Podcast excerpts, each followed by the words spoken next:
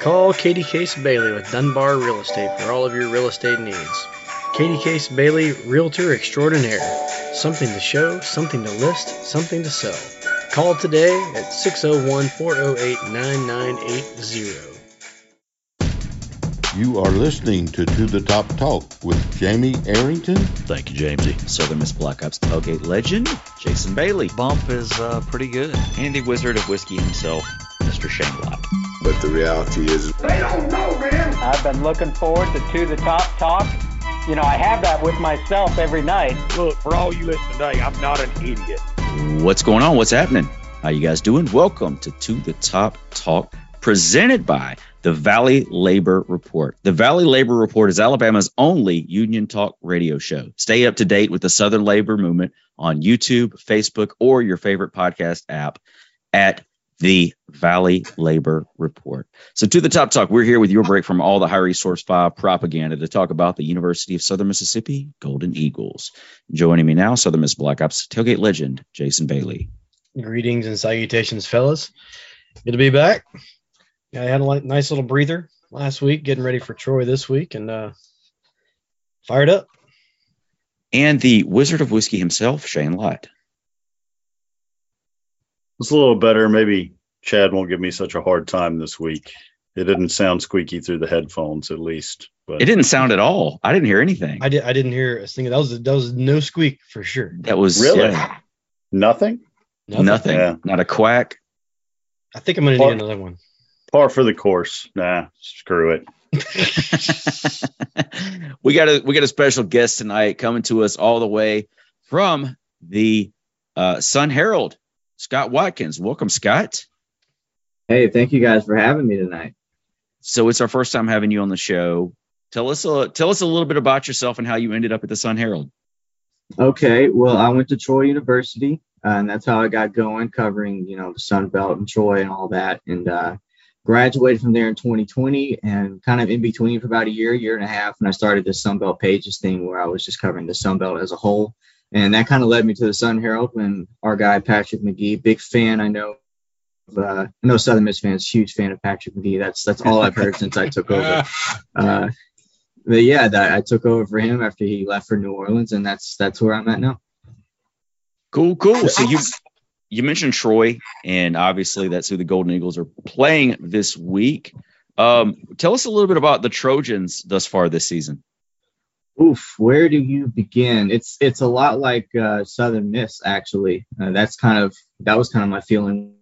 I took the job. I was like, man, these these two programs are so similar. And then as we got closer closer to the season, that the makeup of the personnel, what what these two teams had on both sides, they started looking really similar. And that's kind of what we have this weekend is uh, two teams with really strong defenses and two teams with some questions that they would like to answer offensively. I, I think uh, some steps that they both like to take offensively, and we, we we're running into kind of this situation where it may not be the prettiest thing in the world that we witness on Saturday.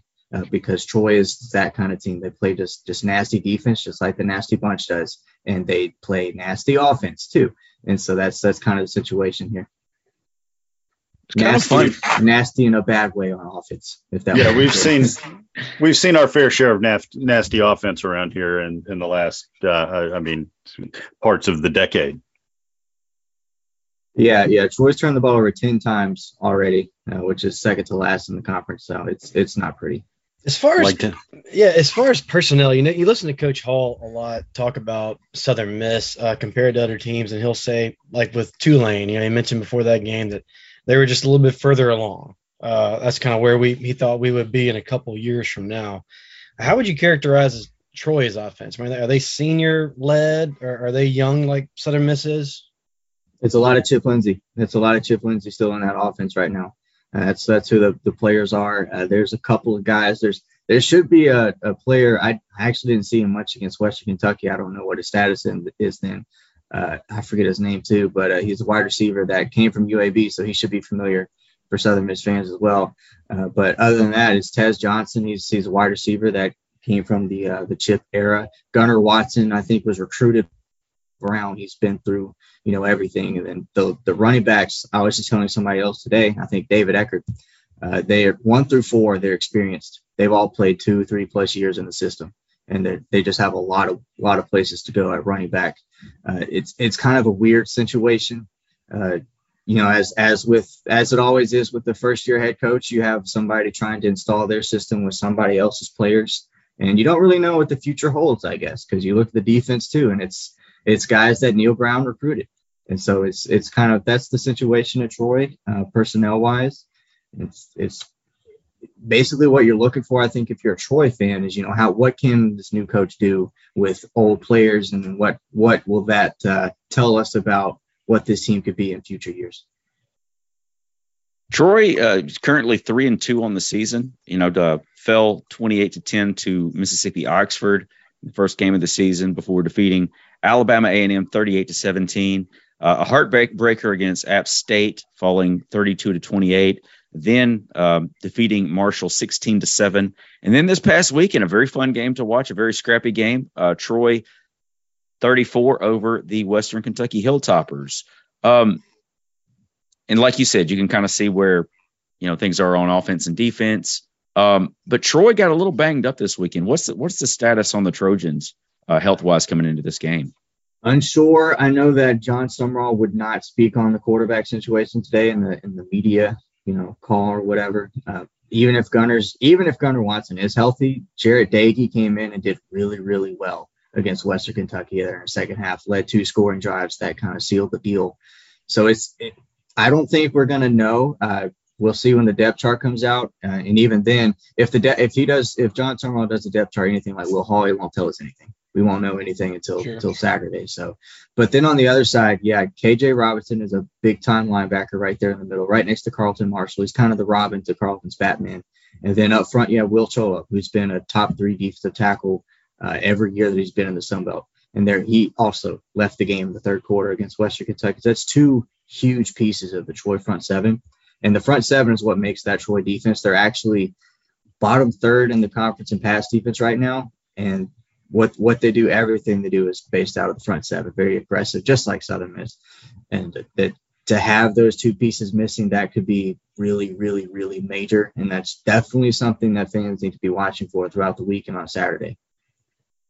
Well, you are the Southern Miss, Southern Miss beat writer for the Sun Herald. Um, what are your thoughts on the Golden Eagles at this point in the season? Well, they are a little further along than I think people may have you know may have expected. Earlier, a few minutes ago, you mentioned that Will Hall said Tulane is where uh, you know Southern Miss wants to be. I, I, guess down the road. I thought going into the season kind of the same thing. I thought Tulane was uh, where Southern Miss wants to be next year. I thought I, Tulane looks like a team to me that might win eight games this year.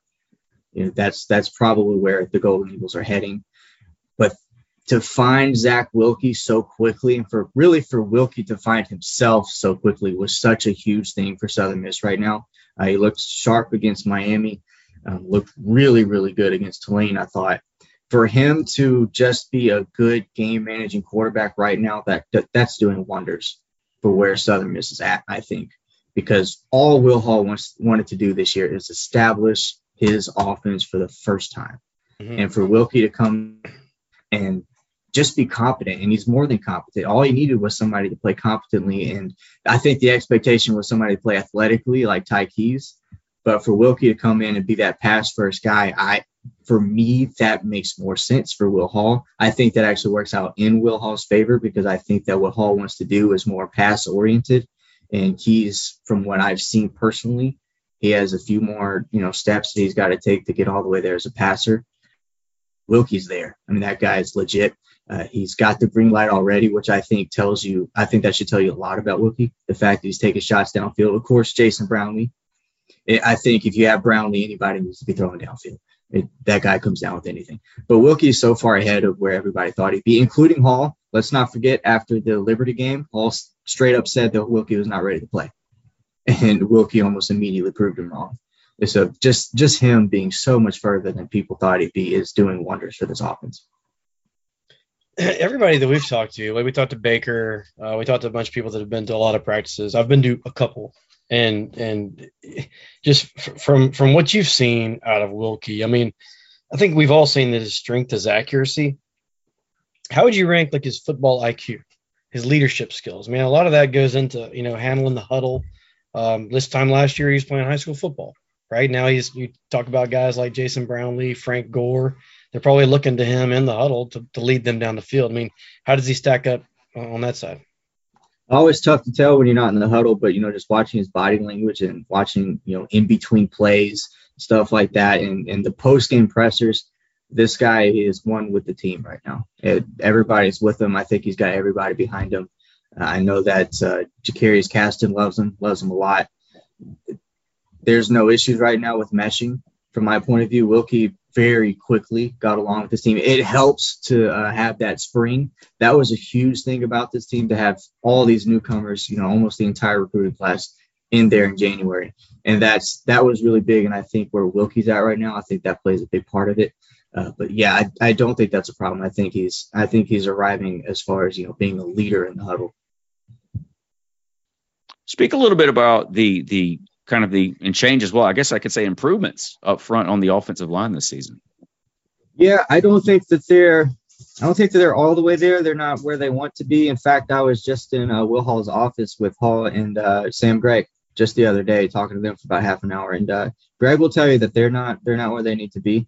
Uh, they're a bit inconsistent in the run game right now. But look, after last year, anything that you do is better than what happened last year. That was that was devastating. That that was brutal in every way. Uh, but they are they're deeper.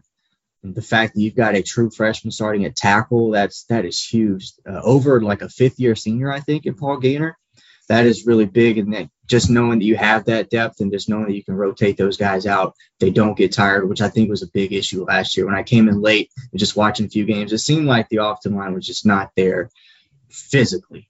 And I think depth had a big part of that. Hall had mentioned before that he thought he had three to five D1 level offensive linemen last year. That showed. That absolutely showed.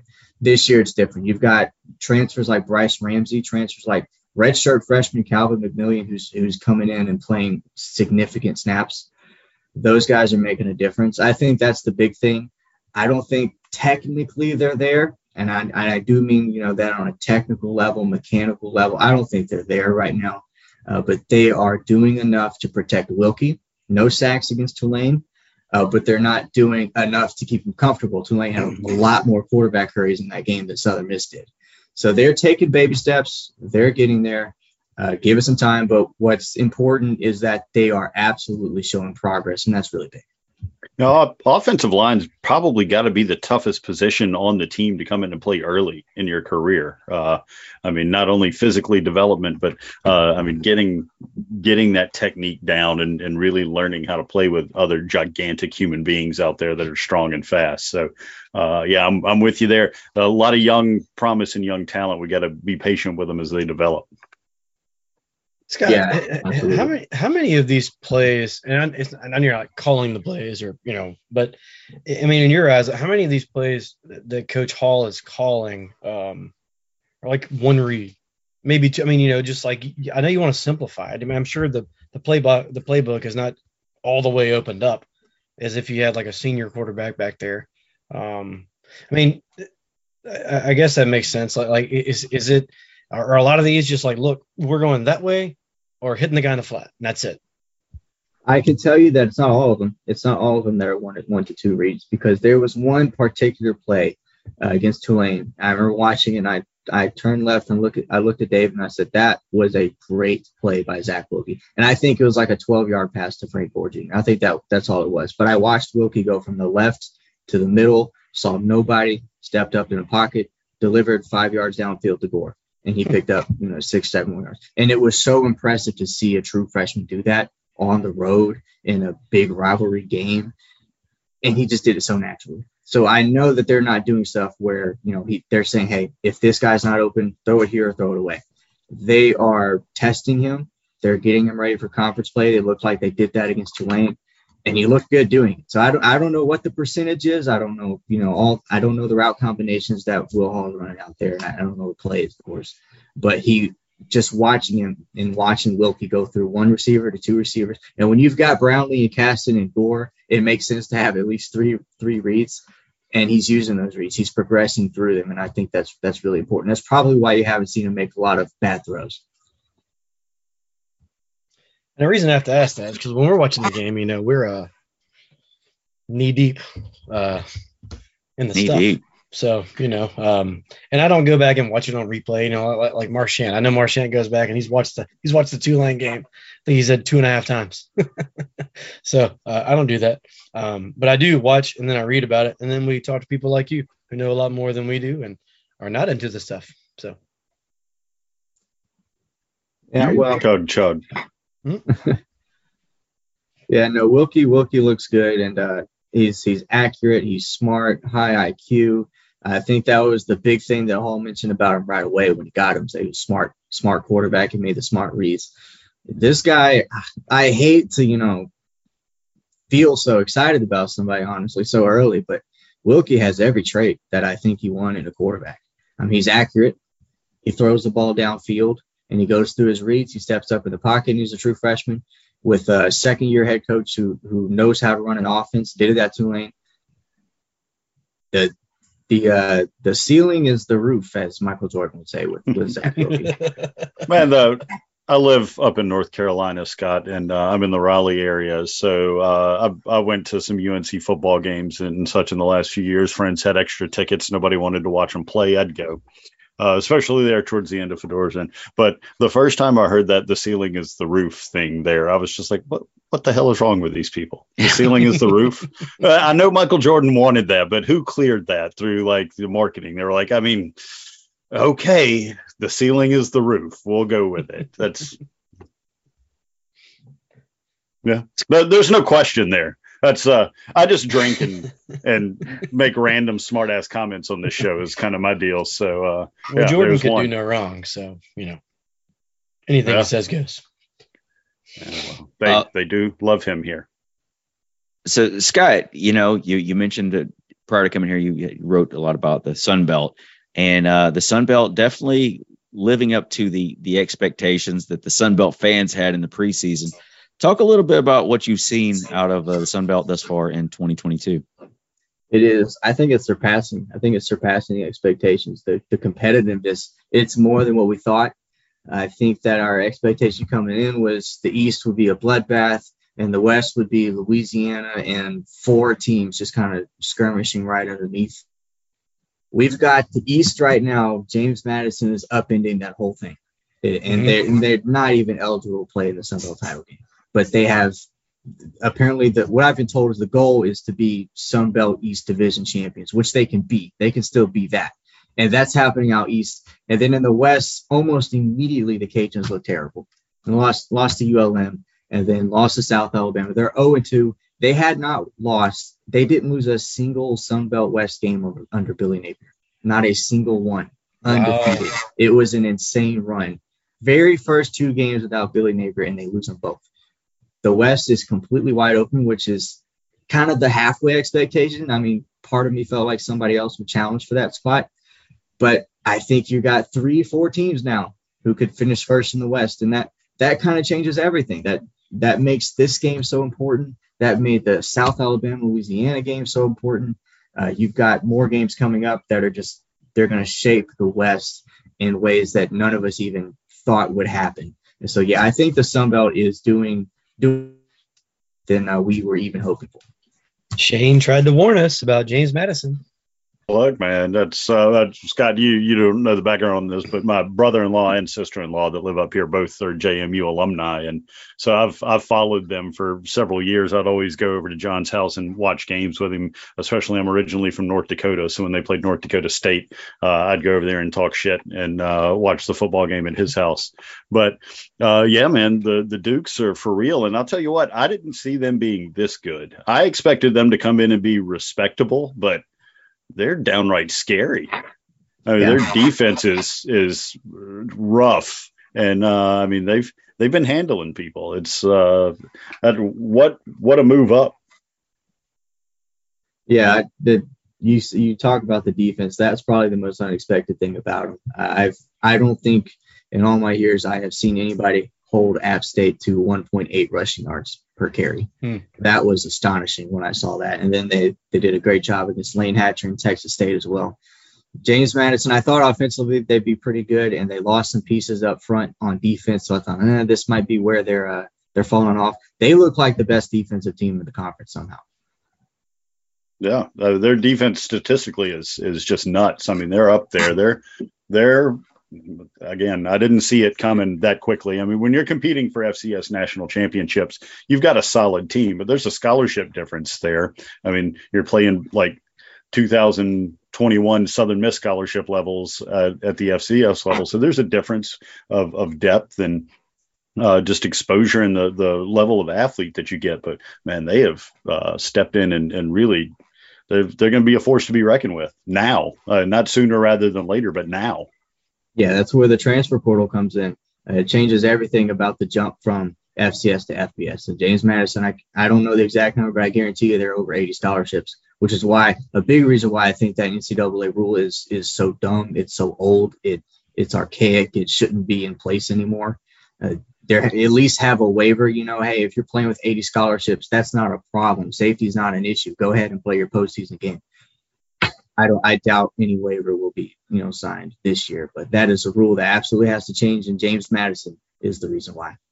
Well, that'd be kind of uh, their mo because their their conference in FCS, I can't remember the name of it, that they got out of to come to the Sun Belt uh, kind of screwed them and, and, didn't let them participate in any championships right. this past year after they made the announcement. So, uh, they football is not their only good program too. Their softball program's nationally relevant. Uh, the soccer's pretty good. Uh, I mean, they've uh, I think they've got a ranked women's field hockey team, uh, but that's uh, they've they've got an impressive program. The the the campus is beautiful. The stadium's really nice. At one side of it is small, but the rest of it's a really nice stadium. Uh, in a really cool setting, really close to the mountains over there. So uh, they've got a lot going for them.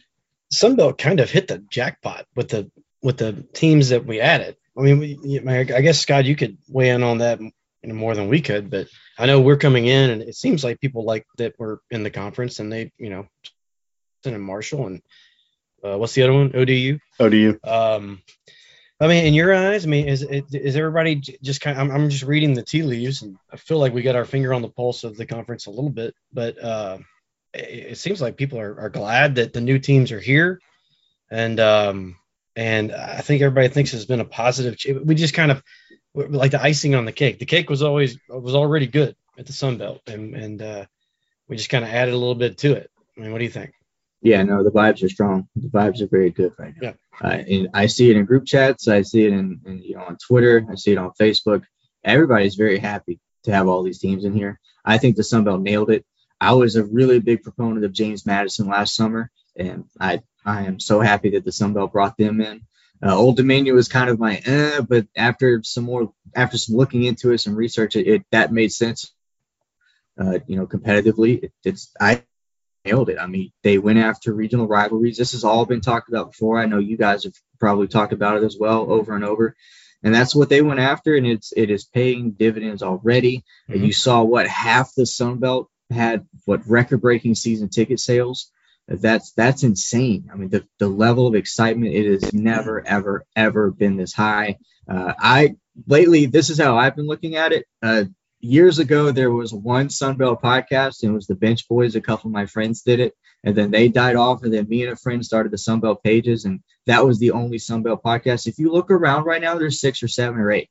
Mm. They're, they're they're everywhere. The fans are excited. They want to get involved. New fan accounts are popping up on Twitter all the time. It's that was something I know that's such a small, small, small thing. But when I looked at Conference USA two years ago, I thought, you know, this conference is awful. It's trash. It's not competitive in football but there are so many fans on social media. They're they're so active, and it doesn't exist in the Sun Belt. Troy Twitter is non-existent. It, it's not there. Southern Miss Twitter is massive. It's huge. It's just like Georgia Southern. It's massive. We need more, you know, more fan involvement, more fan excitement, and that's what this done. I noticed that a lot more Sun Belt fans are getting engaged in their team and in the league from a social perspective, and that changes a lot from a national perspective as well. This is the first time in forever that I've been even at all curious as to what our conference brethren was doing on the weekend. you know, I mean, I'll flip on the games. I mean, outside of maybe Marshall, um, I, I, just I, I, I just could care less. I didn't ever want UTEP to win a game or just UT. Just none of it made sense to me. why in the hell are we going to El Paso one weekend and Miami the next weekend? It never made any sense.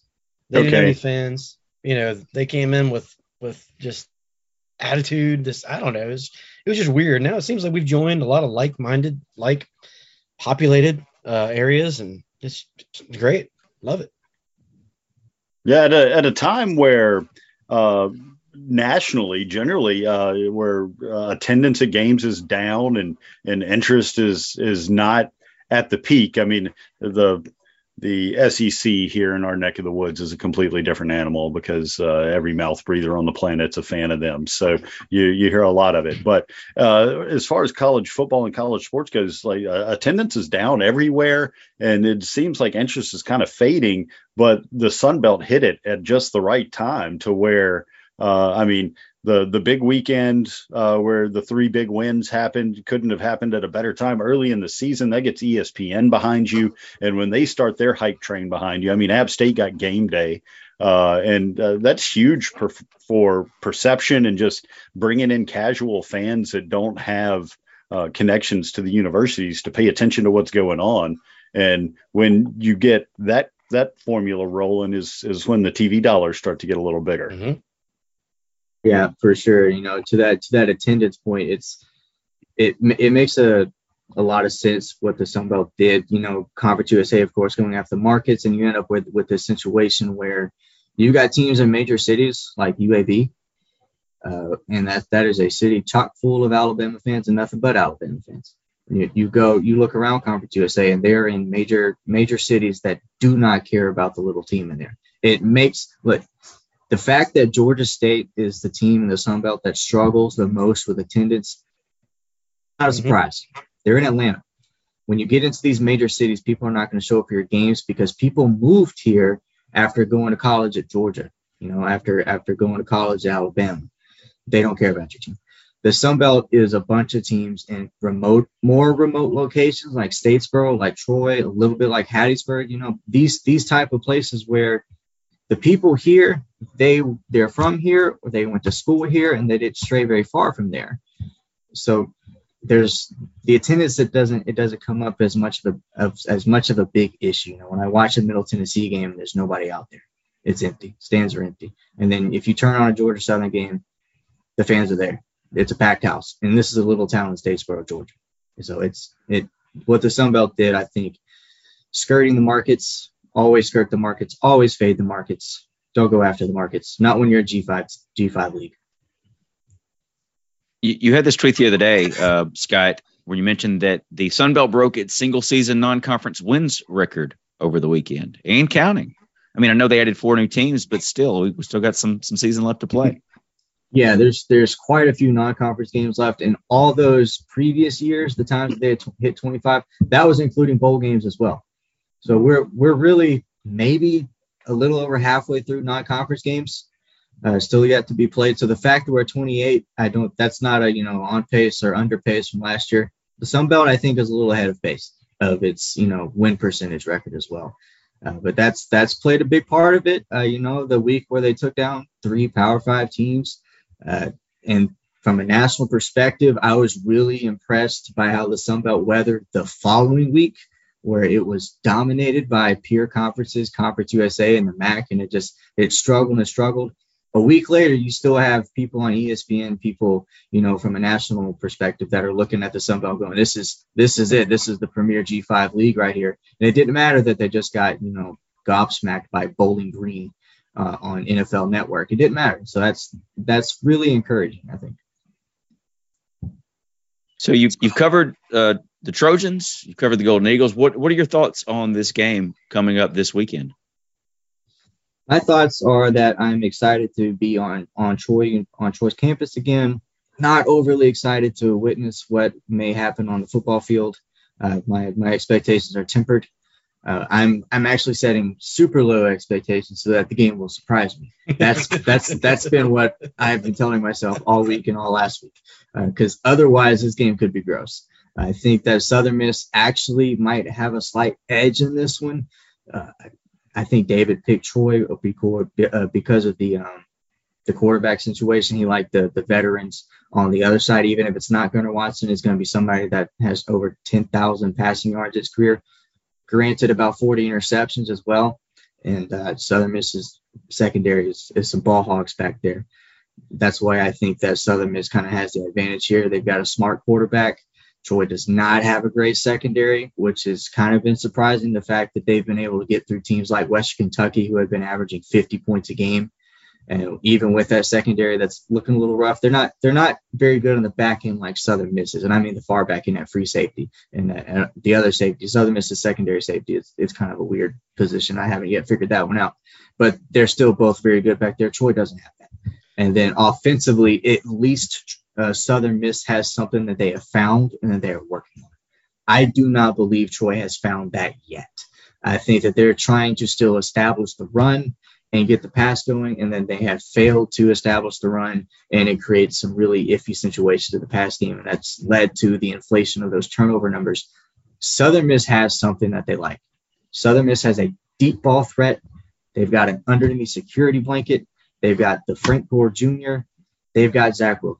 They have an identity that they are building right now, while Troy is still looking for theirs. So I, I think the Golden Eagles have a slight advantage here, but I'm going under. I don't know what the over under is. David picked 24 to 21, so 45. I'm going under 45. So I'm looking at uh, Troy is giving up 379 yards a game. We're just going to call that 400. Let's say Southern Miss gets 400 yards this weekend. How does that shake out passing and rushing wise? If if Southern Miss gets 400, I think that's going to be about 280 to 300 passing. Mm-hmm. Might be Wilcke's big day. I do not see Southern Miss running the ball very well in this game, even with you know potentially KJ Robertson. I think losing Robertson would be the uh, the the lesser blow. If they if they're playing without Will Choloh, that's going to be an issue. But they are like Southern Miss was. They are pretty deep at linebacker. I don't think Southern Miss is going to be able to run the ball very well in this one. But I do think if they can establish a rhythm quickly, that Wilcke can have a pretty good day here. What um for any fans that may be going to the game, what do you have any recommendations there in the Detroit vicinity? Yeah, get out, get in, get out. That's that's the recommendation. get in, get out. Spend as much time as possible on campus. Campus and the city, two different things I love the Troy University campus. It's really small, it's really tight.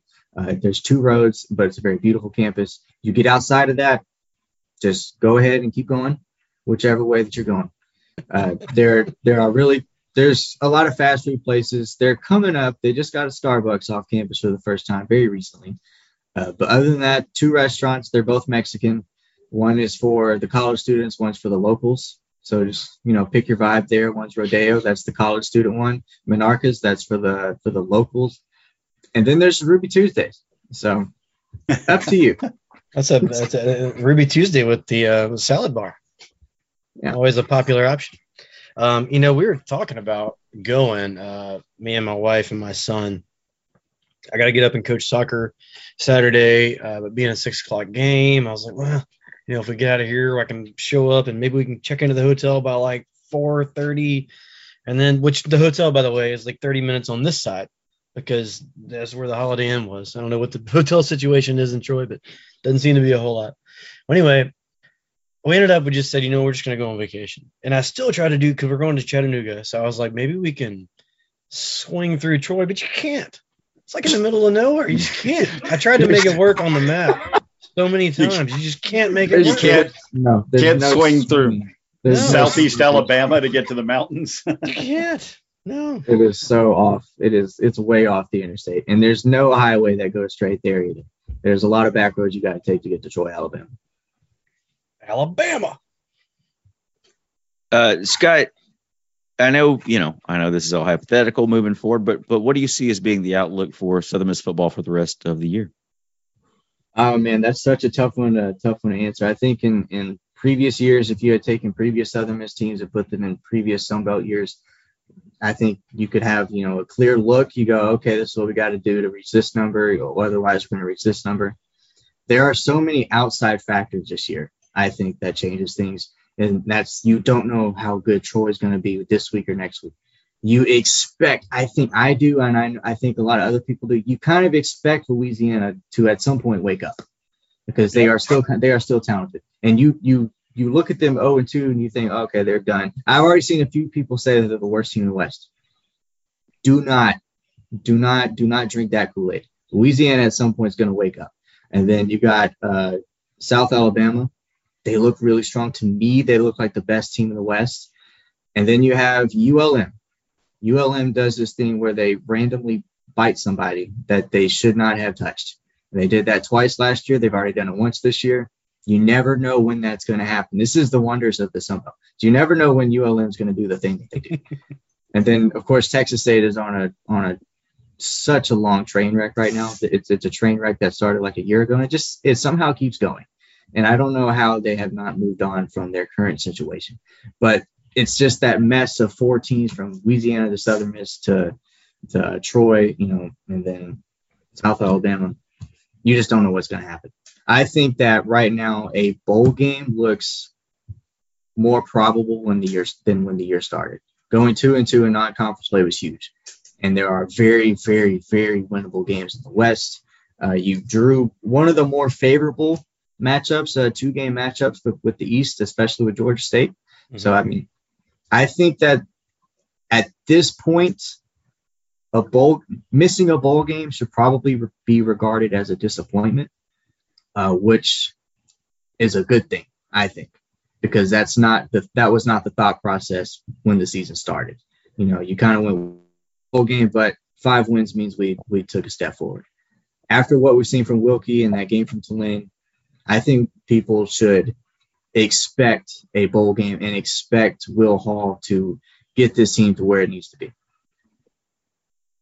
Oh, good info. Good info. Absolutely. Uh, Shane, we want to give let's give Scott a break a second. Shane, do you have any updates uh, for Southern Miss Athletics you'd like to share for the week? Yeah, uh, Scott, if you need to go to the bathroom or make yourself a meal or uh, finish a novel or anything, uh, I've I've got like 15, 20 minutes. No, it's it's not that bad tonight. Um, I do have two questions for Scott after this. Yes. After this? Okay. Yep, after this. Mm-hmm. All right, so uh, we'll we'll talk about what's going on in other spring sports real quick. Uh, leading so far for the week, the cross country team had a really good showing. They participated in the Chili Pepper Classic Cross Country Festival in Fayetteville, Arkansas, back on Friday the 30th.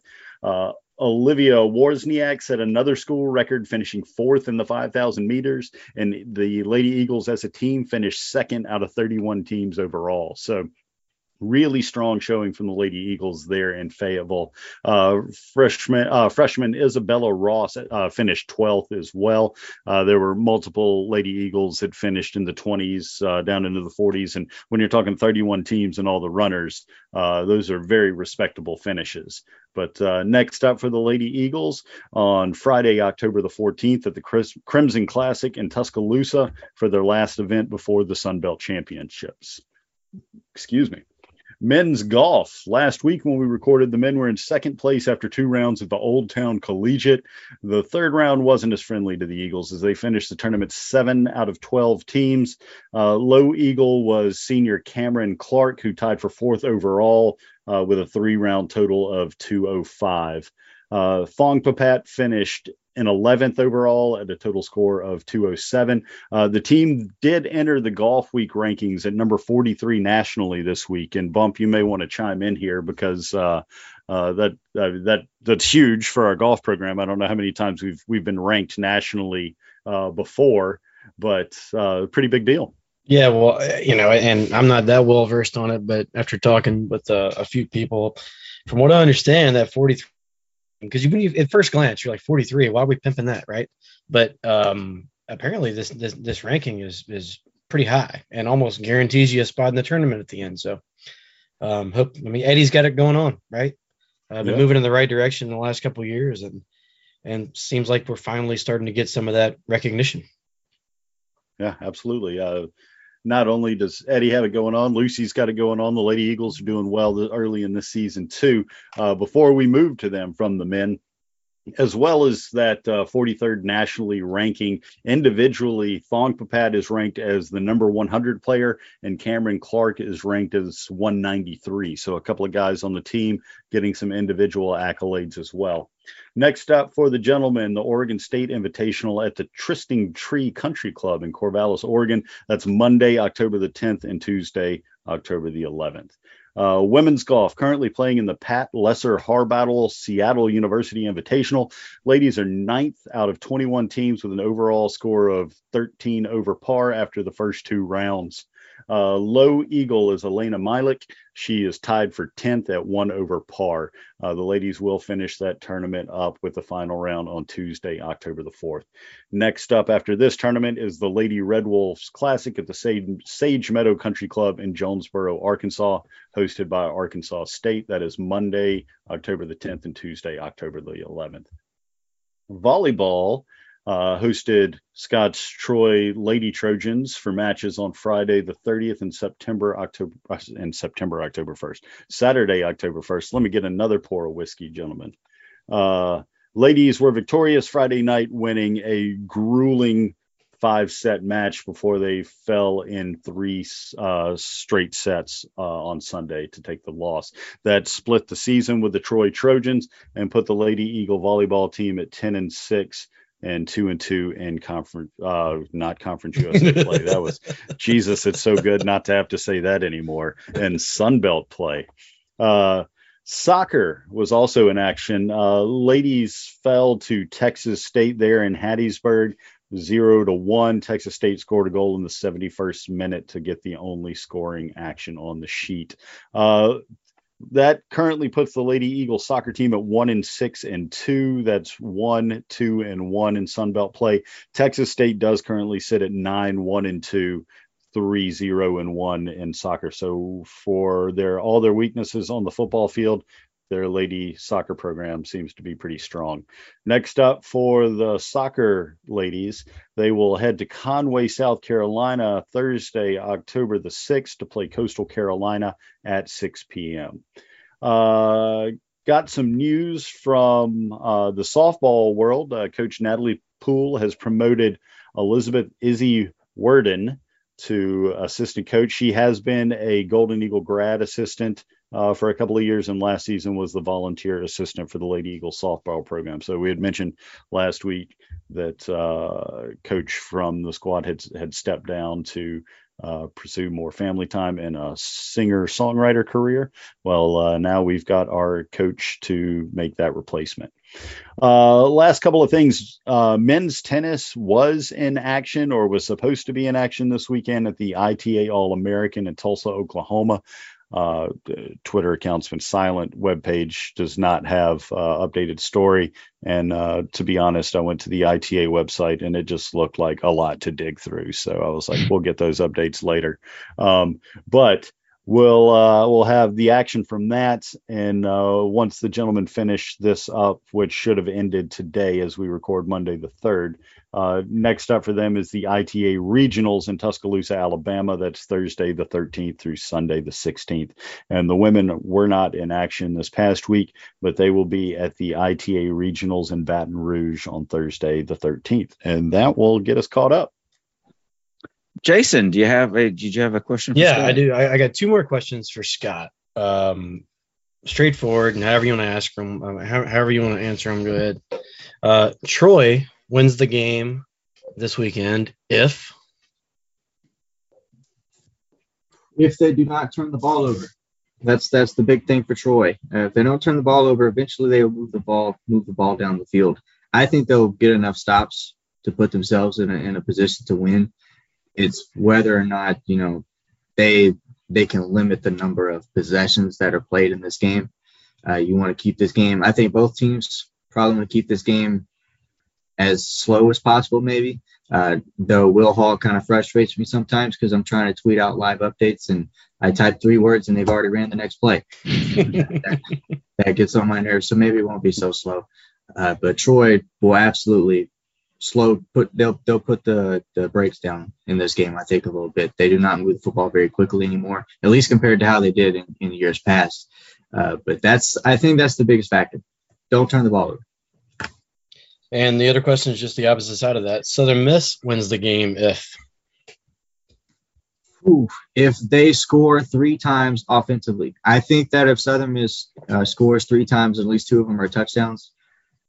There's there's about a 100% chance that Southern Miss wins this game because I, I just don't think that Troy can do enough with its offense unless Jarret Doege is just that guy. You know, he comes out, he's a starter, and he, and he looks every bit as good as he did on his best days at West Virginia. Uh, then it might be a problem. But uh, I feel like that's asking a lot from Troy and that offensive line, and the fact that they aren't very deep at playmaker at wide receiver. Uh, I think that if Southern Miss reaches at least 20 offensive points, they they've got this one. cool. Well, knowing that about Troy's quarterback now, I kind of hope that uh, Trey Lowe gets to take a few snaps. So you have each team being quarterbacked by an ex West Virginia quarterback. I don't hope that. I don't hope that. well, look, no, yeah, because uh, if that happens, it, it, probably means bad news. That but, means that that'll go. God, I now have to think what? that. Maybe, maybe for a goal line package. No, I just no. I need the West Virginia connection to happen. Mm. Well, just Mountain just Mama. Uh, they'll meet on the field after the game. there you go. Fair point. Uh, Jason, you uh, you have any shout outs this week? Just a couple. You know, we didn't have anything going on um, Southern Miss wise, but uh, I did want to give a shout out to my nephew, Jonah Katsaboulis. He plays at PRCC, and they did a little. Uh, they played it like I think Wednesday. This, I mean, this past week at the Pete. Um, at 10 o'clock in the morning and four in the afternoon versus some other junior college teams. And he got a couple hits. I think he's starting to make a little noise, maybe getting the an interest. So I wanted to give a, a, shout out, a shout out to, to Jonah and uh, give a shout out to Coach Kaye. Um, Chad took a job at JCJC. Um, I knew he probably couldn't stay away, and he hasn't, and he's still around. He's a great dude, um, great Golden Eagle. So it's nice to see Chad uh, back Uh because uh, he was at he was at A and M. He went to what South Carolina, and uh, and then he was nowhere. So now he's back. And anyway, shout out to Chad. All right, Shane, do you have any shout outs this week? Uh, I actually do. Um, I, Chad Dickens' uh, father's been going through some some health issues here recently, and and seems like he's on the up and up now uh, and, and is on schedule to, to get out and, and make some progress to getting back home. So uh, best of luck there. But uh, per per Chad's request, wanted to throw a shout out to all the people that uh, that had thoughts and prayers there for Mr. Dickens. Much appreciated. Uh, things look to be uh, in, in, a much better spot. I got a couple of shout outs. our buddy Likey got married over the weekend. That's right. Boy, I'm glad you heard that. Yeah. Shame have felt horrible. uh, birthday shout out. My brother Dusty Arrington had a birthday yesterday. Ryan Worsham had a birthday today. And also shout out to our buddy from the Valley Labor Report, Adam Keller.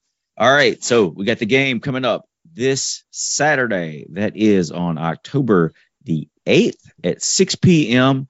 from the uh, Troy campus and that game will be on ESPN Plus if you can't make it there. As of right now, the game is sitting at a six and a half point line in the Trojans' favor. All right, Scott. Any final words for the Southern Miss fans, and any final thoughts on the game this weekend? Oof, I don't know. It's it's early in the week. I love to do all my stuff on Wednesdays. That's way that way I've had a couple of days to process, you know. Uh, so I, I've given all of the thoughts that I have so far, but I'll come up with new ones, guys. No, appreciate you coming on. You guys be sure that you follow Scott on Twitter at Scott Watkins TU and at thesunherald.com, I'm assuming. Yes. Yes. Right. That's who I work for. All right, to the top talk presented by the Valley Labor Report this week. The Valley Labor Report is Alabama's only union talk radio show. Stay up to date with the Southern labor movement on YouTube, Facebook, and or your favorite podcast app at the Valley Labor Report. Uh, check us out to the toptalk.com for merchandise or if you want to sponsor an episode of the show. Thank you guys so much for listening. Hope you enjoyed it. And as always, Southern Miss to the top. Talk.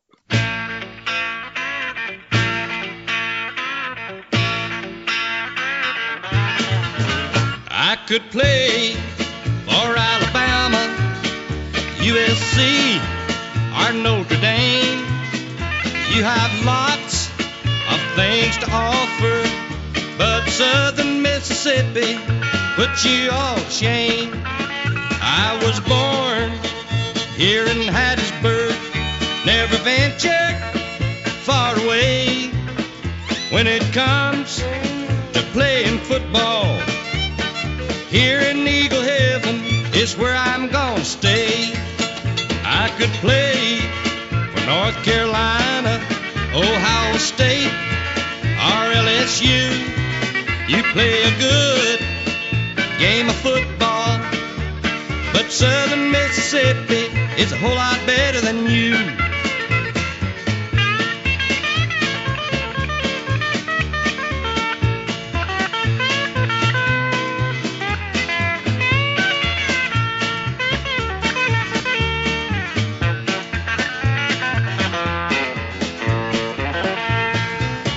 Football season is over and done, the fans here in Hattiesburg will be proud of what we've done. I could play for the Georgia Bulldogs, Florida State, or Tennessee, but I chose Southern Mississippi.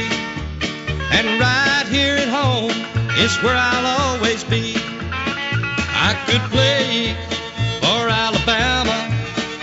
USC or Notre Dame. You have lots of things to offer, but Southern Mississippi put you all to shame. I could play for North Carolina, Ohio State, or LSU.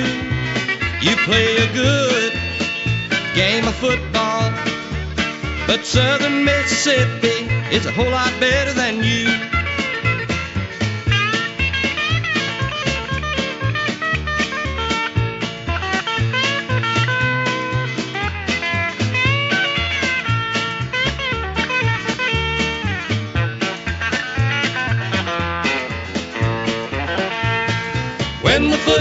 Season is over and done, all your teams with famous names will see we're number one. Ask Mississippi State. Ask Mississippi State.